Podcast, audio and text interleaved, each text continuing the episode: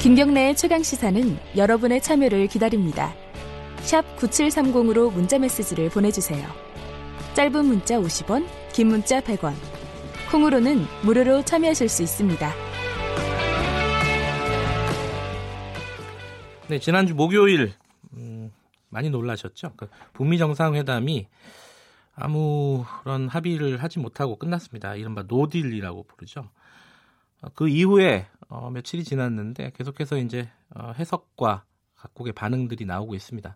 앞으로 제일 중요한 거는 이 협상이 어떤 식으로 이어질 것인지 그리고 우리 정부의 역할은 어떠해야 하는지 이 부분이 아니겠습니까? 자, 정세현 전 통일부 장관과 함께 어, 자세히 얘기 나눠보겠습니다. 안녕하세요. 예, 안녕하세요. 어, 지난주 목요일 날 저희 최강 시사에 나오셨잖아요. 아, 무슨 미안, 우선 미안합니다. 나 그때 잘, 잘 될 거라고 했는데, 이거 이렇게 될지 누가, 누가 알았겠어요. 아무도, 아무도라고 하면 좀 어폐가 있겠지만은, 아, 예상하기 힘든 결과이지 않았겠습니까? 음, 이럴 줄 몰랐죠. 네. 왜냐면, 네. 사전 협상을 비건이 평양까지 들어가서 2박 3일이나 했고, 예. 또, 하노이에서 그것도 한 3박 4일 이상 다섯 번 밀고 당기긴 했지만은, 25일 오전에 다 끝나지 않았어요. 예. 어, 그러니까 잘 될 줄 알았죠. 예. 그 일각에서요. 이 부분은 어떻게 생각하시는지 좀 정 장관님 의견을 좀 여쭤보고 싶어요. 일각에서는 트럼프 대통령이 이 회담 결렬을 작정하고 온 거 아니냐. 이제 이제 결과론적으로 쭉 해석을 해보면은 미국의 정치 상황도 있고 여러 가지로 볼 때 트럼프의 선택이 합, 합의를 결렬시키는 것이 합리적인 선택이 아니었느냐 이런 해석도 있는데 이거 어떻게 보십니까 이거는? 제가 그 일각입니다. 그러세요? 예, 조금만 자세히 설명해 주시죠. 예. 예, 예. 어, 27, 8일 양일간 회담을 하기로 했는데 27, 8, 27일 오후에는 어, 상당히 트럼프 대통령도 막 웬만하면 이번에 어, 서명하자 하는 생각이었던 것 같아요. 왜냐하면 어, 그 소셜 디너 그러니까 친교 만찬 예. 들어가기 전에 한 2, 30분 회의 대화 단독 대화하고 나오면서 우리 둘이 그동안에 한 오늘 지금 둘이 한 얘기를 문서로 만들어 놓으면 돈 내고 보고 싶을 거다. 아, 예, 기억납니다. 예. 예, 예, 예. 그때까지는 뭐 웬만하면 해주겠다 하는 생각이었는데 그게 이제 그 밤 사이에 네. 와싱턴의 사정이 바뀌었습니다. 그 코엔 청문회가 계속되고 네. 뭐 여러 가지 트럼프가 위기에 몰리는 그런 이제 언론상으로 네. 그 보고를 받고 아 뭔가 반전을 해야 되겠다. 말하자면 코엔 청문회에서 나온 얘기들이 뉴스에 헤드라인을 장식하지 못하도록 해야 되겠다는 생각을 했던 것 같아요. 바로 음, 그게 음. 그 다음날 오전부터 그 확대 회담에 볼튼을 투입한 겁니다. 음. 그리고 이제 그 전에 그날 아침에 28일 아침에 시간은 많다. 네. 그리고 우리는 또 만날 것이다. 예. 뭐 서두르지 않겠다 하는 얘기를 할 때 김정은 위원장이 그때 표정이 살짝 어두워 어두워졌다고 그러던데 저는 자- 자세히 못 봤지만 네. 에, 그러니까 밤 사이에 마음이 변했죠. 그러니까 밤 사이에 어 이거 이번에는 그냥 서- 서명 없이 그냥 가고 네. 다음번에 봐야 되겠다. 말하자면 어, 자기가 국내 정치적으로 그 올라챌 수 있는 타이밍을 잡아서 네. 새로 이걸 무슨 결론을 내려고 그런 거 아닌가. 네. 근데 이제 문제는 미국이 이제 이번에 협상에서 밝힌 영변 플러스 알파 이 부분을 앞으로도 이 협상의 기준을 낮추기는 좀 쉽지 않아 보이지 않습니까? 아니죠. 그거는, 그건 이제 그건 낮추도록 하는데 우리 이 정부의 문- 특히 문재인 대통령의 음, 역할이 있을 겁니다. 예. 왜냐면 어, 아까도 제가 모두에 말씀드렸지만은 네. 비건의 평양 방문과 어, 비건 김혁철의 하노이 실무 협상이 계속 이어진 끝에 26일은 25일 오후부터 26일 어, 오전은 온전히 쉬었단 말이에요. 네. 그러니까 그것은 양쪽이 다 만족할 만한 그 거래 조건, 상응 조치 네. 이런 것이 타입이 됐는데 바로 그 볼튼이 들어와가지고 음, 플러스 알파를 세게 내놓은 것 같아요. 예. 음, 그러면은 다음번에는 그 플러스 알파를 근데 어, 뭐 그냥 어, 흘러나오는 얘기로는 강선 쪽에 있는 우라늄 네. 어, 농축 시설 지금 어, 영변에는 한 4천 개 있지만은 그게 2천 개가 넘는다는 얘기는 미국의 그 국방정보국 DIA 쪽에서 이미 작년 6월달에 흘러나왔던 얘기입니다. 네, 네. 근데 DIA 쪽의 정보는 제 경험으로 제가 93년부터 북핵 문제 현장에서 나름대로 고생을 했는데 네. DIA는 북한의 능력을 어, 엄청나게 크게 얘기를 하고 네. 뭐 핵능력이라든지 국, 그 군사 기술 CIA는 한 반쯤으로 계산을 해요. 예. 그러니까 이게 정보 기관마다 어, 이제 평가 기준이 다르지만 어쨌든 그 이번에 강선 어, 우라늄 농축 시설을 어, 신고하라, 해체하라 하는 식으로 얘기를 했다는 얘기는 아직 분명하게 하지 않았기 때문에 명언적으로 다음번에 그것은 얼마든지 조정이 가능하다고 생각합니다. 예. 근데 그 워싱 아 뉴욕 타임스였죠. 뉴욕 타임스가 이제 분석한 거는 트럼프 대통령도 그렇고 김정은 위원장도 그렇고 애초에 두 둘 양쪽에서 이 뭐야 협상에 대한 어떤 그 명확한 비전이 없었다. 그래 둘이 만나서 해결을 볼 줄 알고 약간 무리하게 진행한 거 아니냐라는 식으로 좀 해석을 했는데 그건 아니라고 보시는 거네요. 그렇죠. 음. 그게 없으면은 그 저 66시간 동안 기차를 타고 갈 때 얼마나 예. 그 준비가 다 된 걸로 알았으니까 그렇게 기차도 타고 가죠. 예.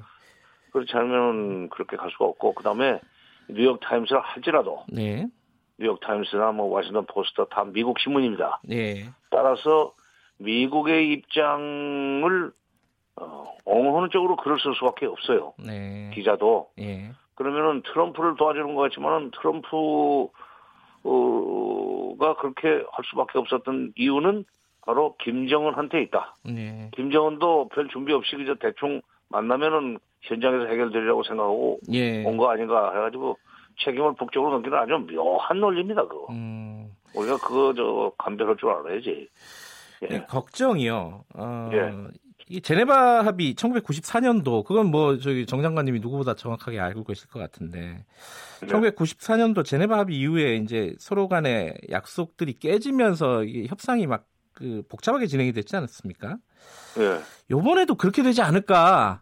요번에 하노이 이후에 이거 어떻게 전망하십니까 앞으로는? 아 근데 에, 그동안에 제네바 합의나 94년 예. 제네바 합의나 2005년 9.19 공동성명이나 이거 다 차관복급에서 합의를 했던 겁니다. 네. 차관복급에서 합의를 했던 거기 때문에 국무부 밖에 예를 들면 재무부라든지 국방부에서 이 딴지 걸면은 더 이상 나가지를 못하는 거예요. 예.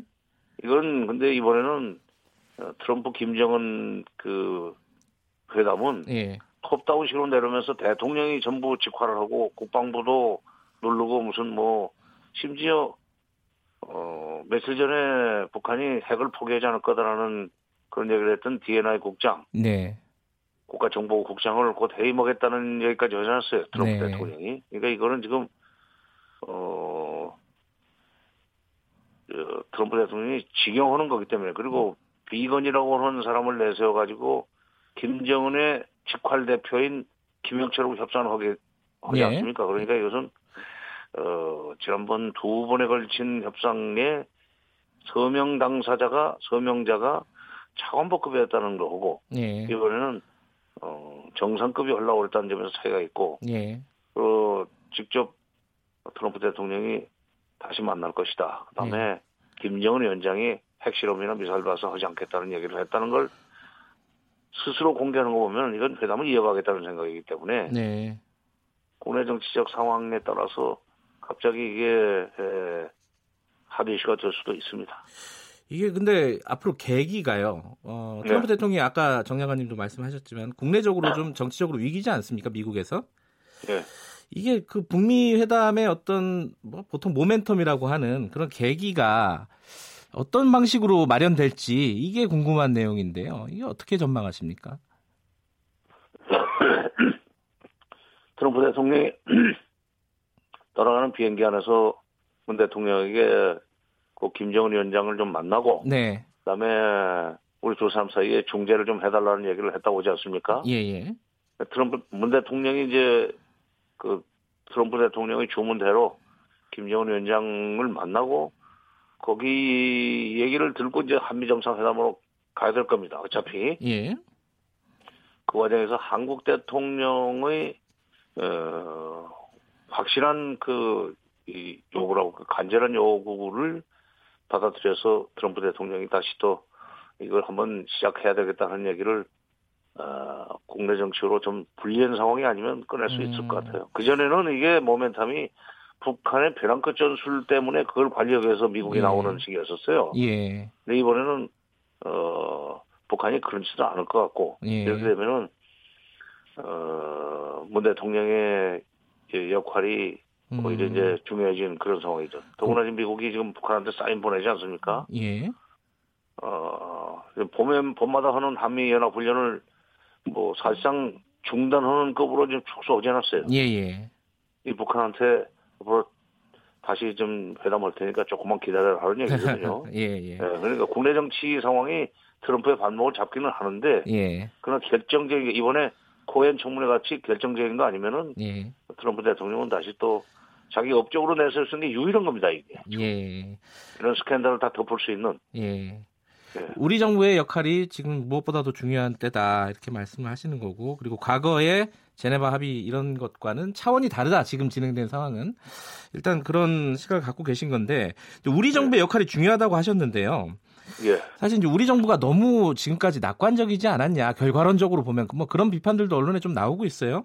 앞으로는 어떤 역할이 구체적으로 어떤 역할을 해야 되는지 이제 뭐 타임 테이블이 있을 것 같은데 뭐 좀 전망을 해주시죠. 뭐, 뭐 너무 낙관적이었다 뭐 plan B도 없다 그러는데 예 예. 그 낙관적인 건 아니죠 네. 왜냐하면 근거 없이 그렇게 잘 되리라고 볼 수 있습니까 미국에서도 이번에는 끝낼 거다 하는 얘기를 수없이 해왔고 한미 네. 그 실무 협의도 있었고 정상 간에도 그렇고 예. 또 어, 남북 간에도 어, 북한에서 나오는 사인이 이거 뭐 잘 될 것 같은 그런 얘기를 네. 많이 하니까 당연히 잘 되는 걸 전제로 해서 국민들한테 네. 얘기를 해야죠. 근데 어, 문 대통령이 순서상 어, 김정은 위원장을 만나야 되는데 네. 지금 이동훈 우리 저 북핵 대사는 지금 미국 갔어요. 네. 그러니까 비건 얘기 들으러 갔을 겁니다. 네. 그러니까 김혁철 얘기도 들어야 돼요. 음. 그러려면 그 급에 있는 사람이 파문점쯤에서 어그 김혁철 특별대표를 네. 만나가지고 도대체 당신이 어떻게 사전 협상했길래. 에, 일본 직전에서 이런 그 변고가 생기느냐? 네. 북한 측의 얘기를 듣고 네. 그리고 미국 비건 측의 얘기도 비, 에, 미국 측 비건 대표의 얘기도 듣고 네. 그걸 종합을 해가지고 문 대통령이 다시 에, 정식으로 김정은 위원장하고 통화를 하든지 네. 판문점 원포인트 어, 접촉을 하든지 협상을 예. 하든지 해가지고 그렇게 해서 어, 북한의 에, 대미 요구도 조금 조정을 하고 네. 미국의 대북 요구도 조금 낮추고 네. 이런 식으로 해서 어, 그, 그 짝을 맞춰놓으면은 될 수 있다고 생각합니다. 일단 뭐 조만간에 북한 측과 어떤 모종의 만남이 있을 것 같다 이런 예상이시네요. 그러니까 먼저 남북 접촉, 그다음에 네. 남북 정상 뭐이 교감 예. 그리고 한미 정상 네. 회담 예. 그 결과를 가지고 북미 정상회담을 연결시키는 예. 평양 갔다가 와싱턴 갔다가 다시 제3국 어디로 가는 예. 이거는 근데 그 트럼프 대통령이 평양 가주는 게 좋은데 그 사람 뭐 비행기 좋은 거 있지 않습니까? 비행기 좋은 거. 아, 알겠습니다. 그정 장관님 예상대로 착착 진행이 됐으면 좋겠습니다. 여기까지 듣겠습니다. 고맙습니다. 예. 정세현 전 통일부 장관이었습니다.